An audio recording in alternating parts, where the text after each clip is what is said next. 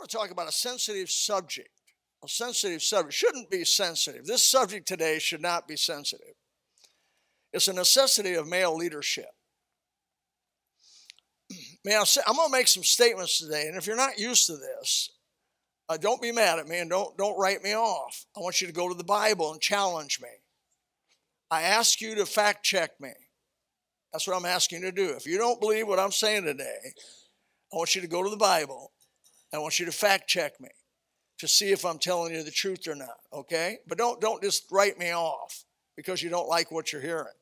A lot of times new information is offensive to us. It contradicts what we've already believed to be true and we got to kind of be humble a little bit and admit we, what we believe has not been true, and the new truth is true. So consequently, we change. That's what change is all about. But the necessity of male leadership. Years ago, I did a sign on our front out here, and I'm going to do another one here. We're not too long. It said male leadership. You wouldn't believe the comments I got on that. Uh, it shouldn't be, that should be able to be on every church, every Christian church of any kind ought to be able to say we have male leadership. Because there is no biblical female leadership. Oh, that's enough to get you run out on a, on a rail on most places. There is no. Well, I heard uh, Saddleback it is or something. Warren, Rick Warren's old church. They had a woman. They had ordained a woman, brought her in there as their pastor. That's not Bible. Of course, there was a lot of other things that weren't Bible, but that's not Bible. You can't, you're not going to get that in the Bible. You're not going to justify that in the Bible. God has called men, whether we like it or not. God makes the rules. He called a man to be representative, the federal representative of all people that would ever be born, male or female, after him, and his name was Adam. God called a man to preach the, to, the, to his known world for about 120 years before the flood, and his name was Noah. God called, after Noah, God called a man to that he would work through to reach the rest of the world with the truth that God is God, and eventually Jesus is the Christ, the Son of the living God, and his name was Abraham. God chose a man to save Jacob and his family from starvation, and his name was Joseph. God chose a man to lead his people out of the slavery of Egypt after 430 years, and his name was Moses. Uh, God chose men to stand up against the enemies of God in the book of Judges. He chose men to be kings of his people uh, in the book of First Kings, Second Kings, First Chronicles, Second Chronicles, and there was Saul started out with Saul, David, and Solomon. Uh, God uh, chose men to stand up against all the false prophets of Baal and preached that there was a true God, and his name was Elijah. God warned his people of impending judgment when they sinned, and his name was Isaiah. Uh, God uh, said, brought a man to prepare the way for the coming of the Messiah and turn the people back to God, and his name was John the Baptist. God chose a man to be born of a virgin, fulfill the law of God, and then die on Calvary for the sins of the world and be resurrected the third day. And his name was Jesus. God chose men to evangelize the world, plant churches, so God's people could have a place to grow and spread the good news, as such as this church. They were the 12 male apostles. God chose men to feed, to protect, to shepherd the flocks of his people that would get saved and cause a place for them to grow and to prosper. Those are called pastors. The word pastor means a feeder. That's all I am, as a feeder. Uh, God chose men to take the care of the business of the church and to serve the local church in its organization and support and be an encouragement to the pastor. Those men were called deacons in the Bible. God chose some 44 men to write 66 books of the Bible. Now, I don't have to go into the book of Timothy and try to tell you what it says about male leadership. That would be enough to convince anybody that God is using men to promote leadership in not only his local church, but in the world. The, one of my most watched YouTubes that have been out there has been watched some 46,000 times now is, is, a, is a little short YouTube on male leadership. Why would that be so watched? Why would that be? When I was raised, and by the way, I've been going to church since two years old, an independent, fundamental, Bible believing Baptist church. That's all I've ever heard is that men were leaders because that was what the Bible taught. But there's a propaganda machine today. Uh, there's a propaganda machine going on. And we need to just, we need to counter that propaganda machine with the truth in love. But the, but the truth. Men, men, men, men. God is looking for some men that'll do his will. That's God's way, not our way. It's God's choosing, not our choosing. Men did not choose to be the men of God, God chose them to be the men of God, all those men that I mentioned. If we've learned anything from biblical history or even world history, we have learned that great male leadership, or if I may say it this way, without great male leadership, there is nothing great accomplished. Everything actually does rise and fall on leadership. You can tell by who our president is. God will use anyone that will obey him. Now, he uses women greatly, phenomenally. I've been married 52 years, and I'm going to tell you, you know, without her, I can't imagine. I can't imagine uh, going on without her. She has been nothing but a help me to me, an encouragement. I mean, sometimes she hasn't been, but anyways, 99.9% of the time, the woman's been an encouragement to me to go on and press higher. When we started reading our Bibles together, I was, I was 19, she was 18, we were married. And we started reading our Bibles as the man of the house, as the head of the house, the man of the house. I said, We're going to read our Bible through every year. We're going to attempt to read our Bible through every year. That's not an easy task. And so at night before we went to bed, we would read three chapters a day. We read three chapters a day. You can read the Bible through in a year. That's not bad, 20, 25 minutes. And so we began to do that. Man, she picked up on that, and I don't know that there's been a year that she hasn't read her Bible completely through. She reads her Bible all the time. She makes me feel bad she reads the Bible so much. I mean, she's in the book, encouraging me. That's a quiet encouragement. When I look over and see her reading the Bible, that encourages my soul and, and helps me to go on for God. He uses children by the grace of God. He'll use anyone that'll give themselves to Him. Different is not inferior. Men are just different than women. But it doesn't mean women are inferior to lead. It doesn't mean they couldn't lead even better, but it's just not God's way. That's what I'm talking about. I'm not saying women are dumber or women don't make good decisions and all those other things they've been accused of not by me. But I'm just saying that that's just not God's way. He's just different is not necessarily inferior. It's just different. You know, a fox is different than a dog, and a dog's different than a cat. That doesn't make one inferior to the other. They're just different from each other. And trust me, women are different from us. Amen? Men? Oh, you chicken boys, I tell you. You. Don't let the ERA, that's almost gone in the Equal Rights Amendment, remember that? The NOW, the National Organization of Women. Don't let the feminists of our world intimidate you or try to change your mind. God made this world to be led by men, and that's the way He wants it to be led. In 1 Corinthians chapter 11, verse 8, it says, For man is not of the woman, but the woman of the man. Neither was the man created for the woman, but the woman for the man. That's not heresy.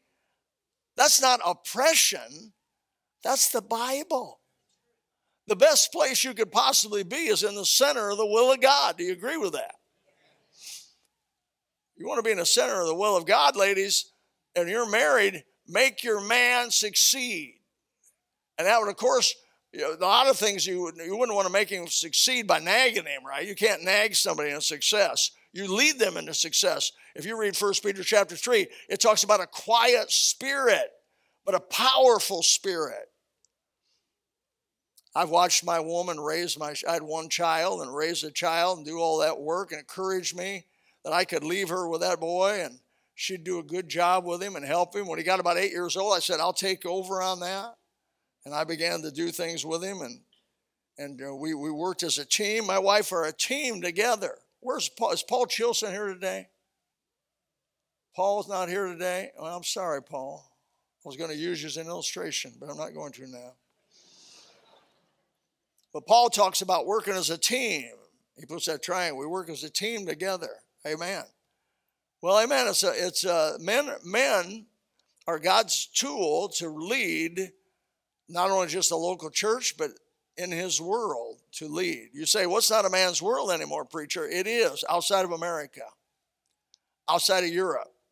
It's still a man's world. It is. And it's not going to change on that.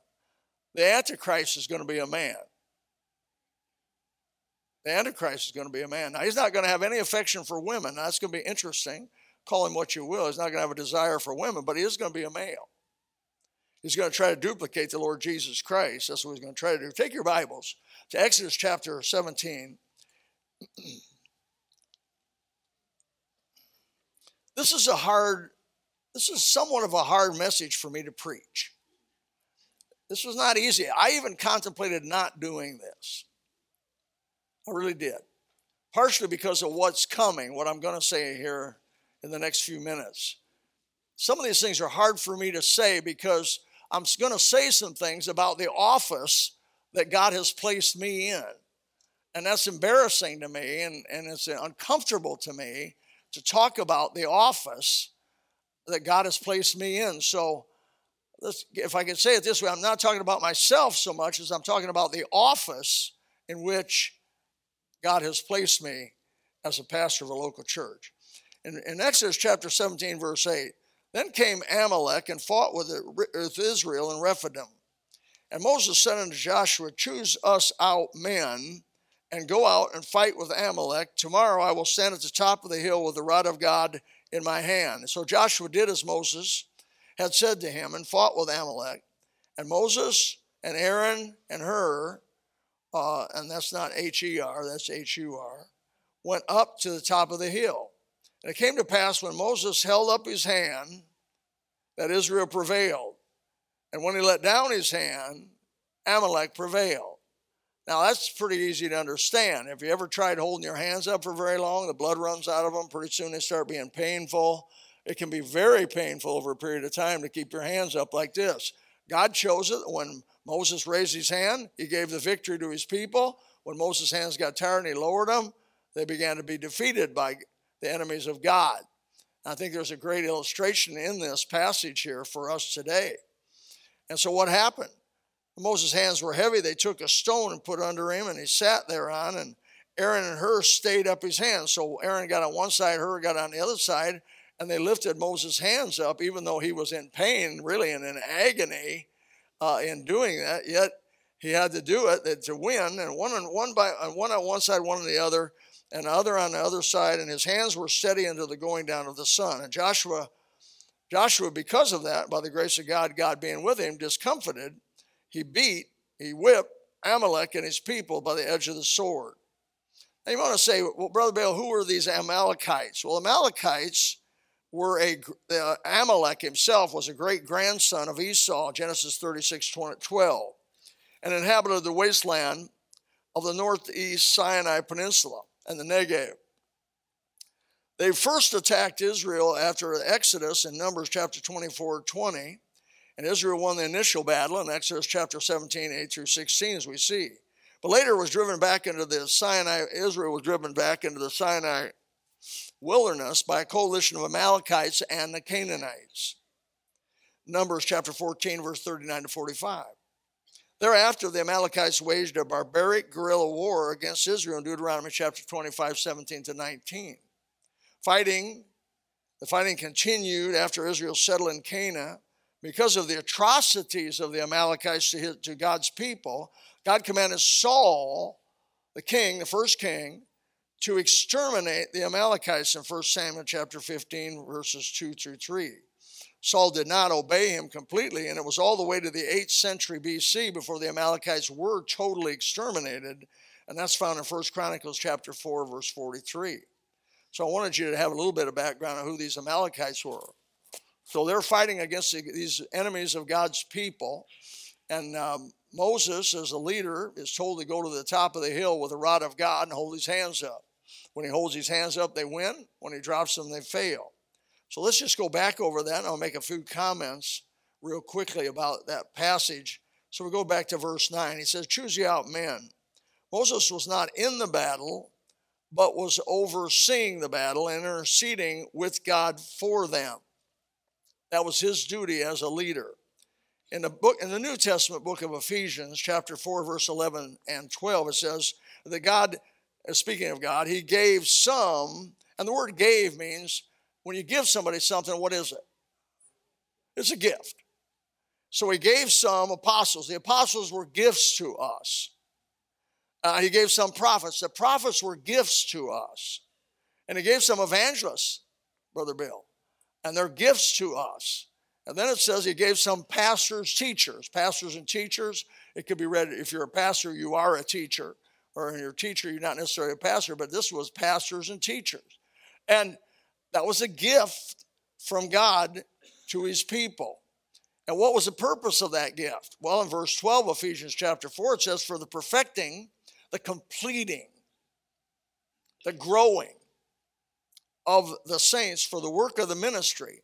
In other words, the leaders are to make an atmosphere in which people can grow so that they can do the work of the ministry and ultimately edify the body of Christ, see people saved, added to the church, and baptized and brought in and grown and Bible studied and helped and encouraged to be strong Christians. And then those people go out and do the same. And then this is the method of God duplicating his church through all this almost 2,000 years now.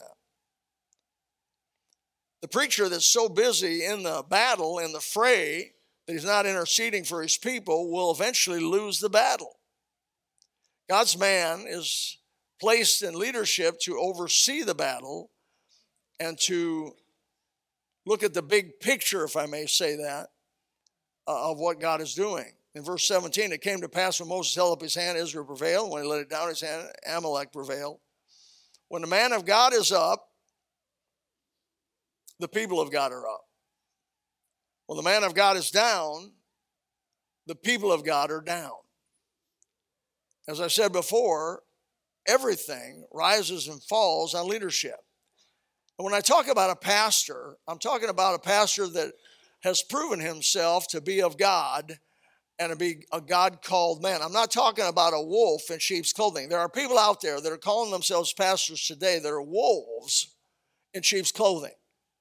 How do I know that? They're not obeying the Bible. That's just simply, we have the Bible, we have the Word of God here to show us what's right and wrong. This is our survival manual. And so when, when something goes on, somebody says something, I go back in the book and I fact check them. Fact checking really is old, it's not new. And, and so when a preacher says something, have you ever had a preacher say something that you didn't think was biblical? Like Eve was created after, like Eve was created before Adam. Have you ever had anybody say that? I, I just remember couple sermons ago somebody saying that. I was sitting back there about over in the middle, and, and brother when brother Chris got up here and had a mind that's called mind fog.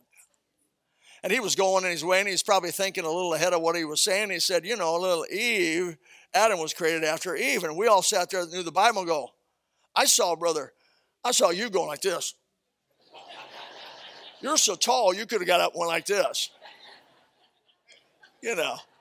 I praise God for an educated, biblically educated group of people that I can't slip something in on you.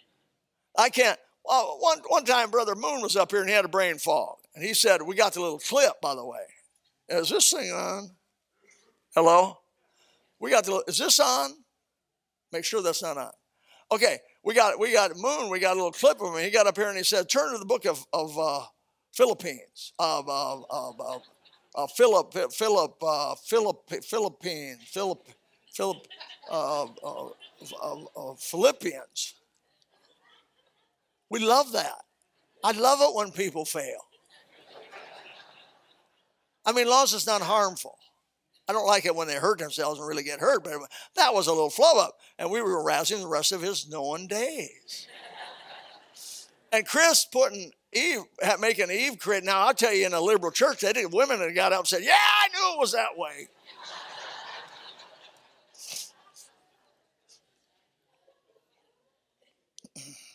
We're never going to let Chris live that down. No. I got a little clip. If you want that clip, just uh, call the office. So when I talk about a pastor, I'm not talking about a wolf in sheep's clothing. I'm talking about a man that has proven himself to be a biblical person that follows the Bible, that believes the Bible. We go through, we, we put guys through ordination. Brother Tom's getting ready to go through an ordination. What's that all about? That is about a group of preachers questioning Thomas to make sure he doesn't have a, a bent to heresy or has some heretical idea. Uh, and, and if he did, we would not ordain him as a pastor. We'd say, You're not qualified to be a pastor yet. You got to either go back and study some more, you got to go get convinced of what the Bible says. And if he still would persist in error, you, you just wouldn't ordain him. He'd have to go to a more liberal, non Bible believing group and get ordained by them. Because let me tell you, you can find anybody to ordain you. That's not hard to do. But is it biblical? Is what it, see, someday we're going to stand before Jesus Christ as a judge of all that is, and he's going to judge the deeds done in the body, whether it be good or bad, brother. It's going to be gold, silver, precious stone, hay, wood, and stubble. It's a serious thing. And oh, Jesus said, if you get up and teach one thing wrong, you're going to be called least in the kingdom of heaven. That bothers me, that verse. I want to make sure that's, I don't do that. Man, I don't want to do that. So once you qualify somebody as a God called man of God, we have a certain responsibility to them as, uh, as members of the local church. And when the man of God is up and encouraged, the church will do well. But have you ever heard a discouraged preacher? Boy, I have. I've sat under a few discouraged preachers. I mean, bitter. They actually allowed themselves to get bitter. I, you know, the higher you get in leadership, the more you get shot at. And so you just got to accept that and not get bitter about it.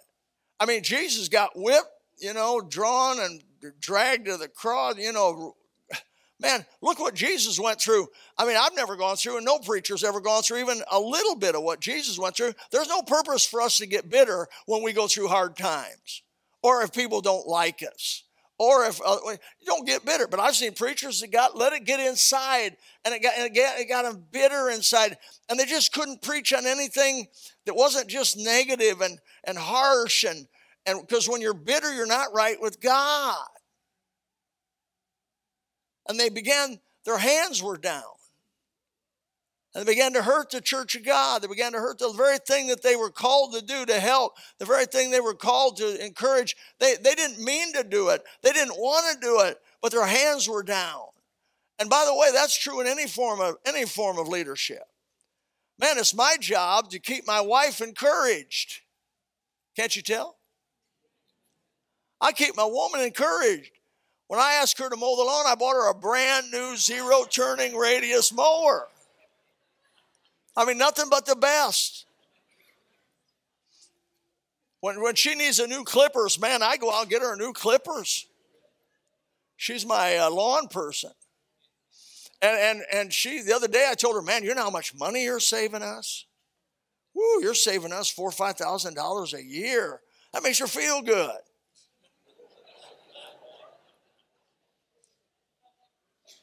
Well, some of you go to the gym and have to pay to go. We don't. We just go to the palmettos, clean them out. But it's, it's for your benefit, it's for your benefit as a member of a local church that your preacher is encouraged. Now, I'm going to tell you what, get personal about it. Gospel Baptist Church, as a people, have treated me like a king. You people have treated me phenomenal. You've treated me past my imagination good. I mean that. I mean, you have encouraged me in every area a man can be encouraged. You've encouraged me verbally. You've encouraged me through written letters. You've encouraged me by buying me, you bought me a brand new truck. Now tell me somebody wouldn't be encouraged by that now. Come on now. You bought me a brand new truck, and then you brought me another brand new truck, and then you bought me another brand new truck. I'm on my third truck from you folks. I mean, you have treated me, you, you, people have, people have bought me suits and clothes, and I had to start telling people, don't, don't give me any more money. My closet can't hold anymore. And you've, you've allowed me to, to function among you, and you've, you've kept, maybe my hands were going down, but somebody always come and grab them, lift them up, and said, Preacher, keep on keeping on by the grace of God. You kept encouraging me, encouraging me, encouraging me. And I know Bill Rice has had the same experience. I can tell by his countenance. He's up. Brother Bill Rice is up. He's up on top, buddy. He's just, he's had a group of people around him going back to his dad, probably going back to his dad and mom and family and people, and just to lift him up and lift him up. He's called by God to do what he's supposed to do, but God lifts you up. And God lifts you up, then the people of God around you help you and keep your arms up. I can just tell you, it's not for your benefit that your preacher's down. Because in verse 12 there it says his, Moses' hands were heavy. They were heavy. It gets heavy and it can get heavy. Leadership can be discouraging sometimes. So, boy, you just you just want to cry in your, you know, uh, not beer. You want to cry in your Pepsi. I mean, you just want to feel sorry for yourself, suck your thumb, say, nobody loves me, everybody hates me, I think I'll just eat worms. Brother, if God be for you, who can be against you? Really. But we're human. We're human, right? Somehow or another, the hands of Moses being raised and being lowered had the difference in the battle. That was God's way. Aaron and Hur, God bless her soul. Both of them made a difference in the outcome of that battle, saved hundreds and hundreds of lives. And it will make a difference in the, in the church too, how you treat your preacher. God's people behind God's man can almost do anything.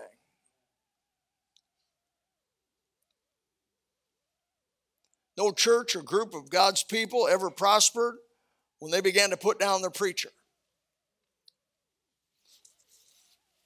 Now, I told you before, I'm telling you about a God called preacher, not a fraud. Sometimes a wolf gets in as a preacher, and the church has to do a very hard thing for them to do they have to dismiss that man and tell him to go because you're not of God. You're trying to lead us astray. The guy after me, somebody's going to come up after me by the grace of God, or the rapture of the church will happen. Amen. But if he doesn't, then somebody needs to come up here and be the pastor of Gospel Baptist Church. And if somebody slipped in here uh, that, that was uh, that was a wolf in sheep's clothing. And the first thing they begin to do is, well, let's get rid of the organ, let's get rid of the piano, let's make this place look like a movie theater, let's bring in fog lights and laser lights, and let's bring in drums and rock and roll music, and let's play the, let's rock the, this rock this church. And they want to change the name of the church instead of Gospel Baptist, they'll change the name of the church to the Rock.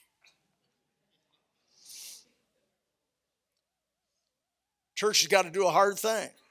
If that happens, they got to do a hard thing. What is that? They got to they got to terminate that. Got to dismember that individual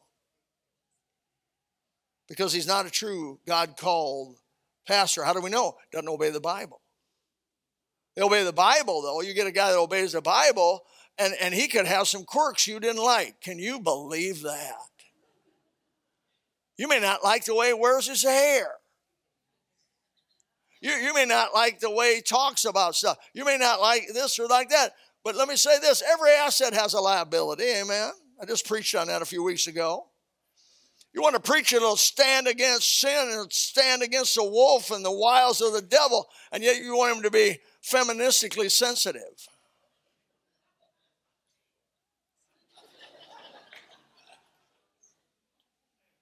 You can't have both. You can't have both. You got to accept an asset, and then with that asset may come a little bit of liability, maybe rough around the edges. But he's willing to stand against sin. You got to be willing to put up with some of his characteristics. When you, when you in your heart begin to feel bitter towards your preacher, something maybe he did or said, uh, maybe begin to take up an offense by that, you're hurting yourself. The best thing in the world to do is obey the Bible. Matthew chapter 18, verse 15 and 17. Go to the preacher by one to one and say, Preacher, I thank God for people who've come in my office, set an appointment, said, Preacher, I got a problem with what you said. I got no problem with that. I'm for that. What, well, let's look at what the Bible says. Was I wrong on this? Was I off base? We'll both look at it. You tell me what it says. You tell me whether it was right or wrong. Okay? And, and we can we and those meetings have always turned out really in a positive manner. They've come there. But some people had things against your preacher and gone out and told everybody but the preacher. Well, that person's trying to tear the local church down. He's trying to destroy what we have and what God has given us in, as a local church. You don't, want to, you don't want to do that. When you hear somebody tearing down your preacher, that person is rooting for the enemy. Your preacher's not perfect. You'll never have a perfect preacher. Pastor McKinney before me, V.L. Martin before me, Pastor McKinney before me. Neither, none of, neither the one of those men. I golfed with both of them, did stuff with both of them. None of them were perfect. I'd miss a putt. He'd say, Oh, never up, never in. He'd say the saddest words of tongue or pen. It's your turn again, my friend. That was mean. But I mean, they're not perfect people, but they were godly people. They were people that wanted God to have control of their life. Because if you hold your leader's hands up, God's going to help us all to have the victory. Praise God for people like Aaron and people like Hur. Thousands were saved because of them. How can you have a great church that is, that is, is beating Satan and, and seeing people saved and edified and growing and have a Christian school that where boys and girls are hearing honest, open, truthful education, where boys are boys and girls are girls? I wanted to put that on a billboard. Just recently, I, w- I went to our billboard company and I said, I want to do a billboard that says, where boys come to Gospel Baptist Christian School, where boys are boys and girls are girls. Corporate office won't let me do it. It's too inflammatory. What planet are they from? What could possibly be wrong with the statement boys are boys and girls are girls. Because biologically, it can't be any other way. Call yourself a dog doesn't make you a dog. Call yourself a rooster, don't make yourself a rooster. Well, I'm emotionally this today. Well, good for you.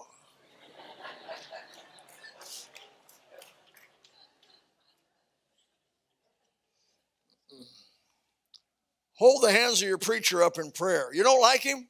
Pray for him. You know what's good about praying for your preacher? Give him over to God. Give him over to God. God will take care of him. Trust me. God put me here. God can take me out. He has no trouble terminating my service. Uh, and no preacher out there, he wouldn't have any trouble terminating his service. He can do it. And so pray for your preacher. You see problems with him, go to him individually. Don't tell everybody else. And then begin to pray for your preacher. Put him on the top of the list. You know who I pray for some the most of? I don't know if I should tell you this. To make the top of my prayer list, you have to be my enemy.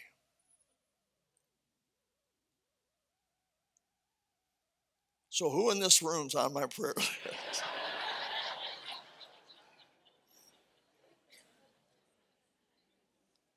no, come on. But if you say, Preacher, I'll be glad when you die, you're making top of my prayer list. because why? You're supposed to love your enemies. Pray for them and despite do good to them spitefully use you. That's what the Bible said. So make top of my prayer list. If your preacher makes you mad, pray for him. God, grab a hold of him and do something with him. You know, God, he's discouraged. God, he's bitter. God, he's struggling. God, help him, help him, help him. Yeah, that's what you need to do. Because when you do that, you're helping yourself. You're holding up his hands. Help your preacher with some verbal encouragement and some written encouragement. And this is the part of the message I'm very uncomfortable about because I'm not asking you to come up to me after service and say how wonderful I am. I'm not asking you to come up to me or write me letters or do anything. If you feel led of God to do it, do it, but don't do it because I just said it. Now, is that a big enough disclaimer? But some of you are here from up north, you got preachers up north. Write your preacher a letter and say you love him. You're praying for him. You know he's been having, you know he's been under resisting a lot of resisting a lot of stuff. You get, you got a man that's called of God and that wants to obey the Bible. Uh, verbally encourage them once in a while. You don't have to overdo it. Don't go crazy on it. But but this church through the years has given me letter after letter after letter after letter after letter after letter saying, Preacher, we love you. Preacher, thank you for, for doing this or doing that, something that God put on their heart. And they've encouraged me and encouraged me, held my hands up, held my hands up, held my hands up, held my hands up. Man, I don't see how you could be a preacher at Gospel Baptist Church. Even if you wanted to let your hands down, they'd grab them and put them up. You're a wonderful group of folks in that area, in, in that area.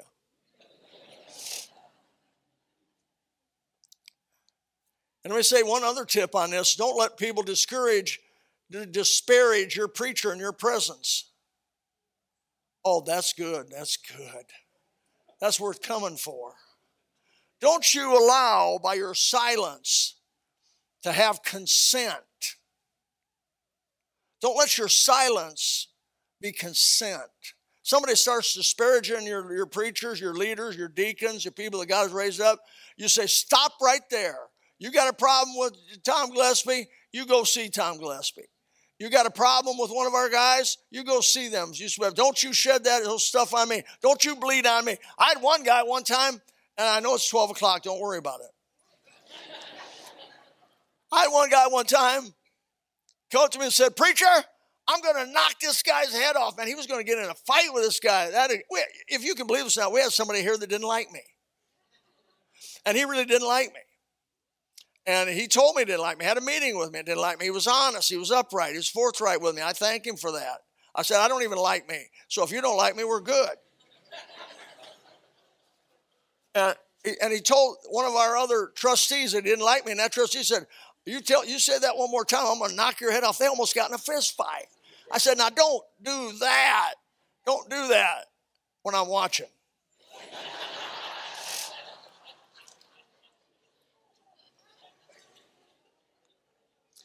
Why do you do that? Why would you treat your preacher that way? According to the Bible, he's a gift from God.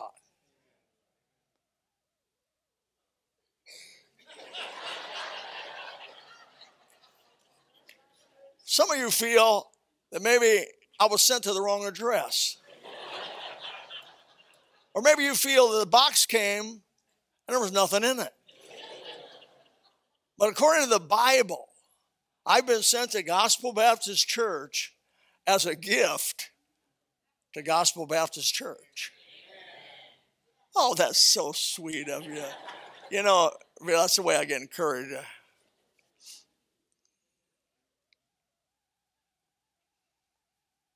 And if I prosper, you prosper. If I read my Bible, you prosper. If I pray, you prosper. If I go soul winning and care about lost people, you prosper. If I care about Bill Rice Camp, you prosper. That's what we got on the back wall there. We got a whole back wall of people that need help, that we prosper when they prosper. May the Lord help us. Father, help us this morning. Give grace to us. Anoint this message. In Jesus' name, amen. If you would like to know more about the Lord Jesus Christ, you may contact us at the church website, gospelbaptistchurch.com, or you can go to Facebook and type in Gospel Baptist Church, Bonita Springs, Florida. Also, you could call the church office at 239 947 1285. Thank you, and God bless.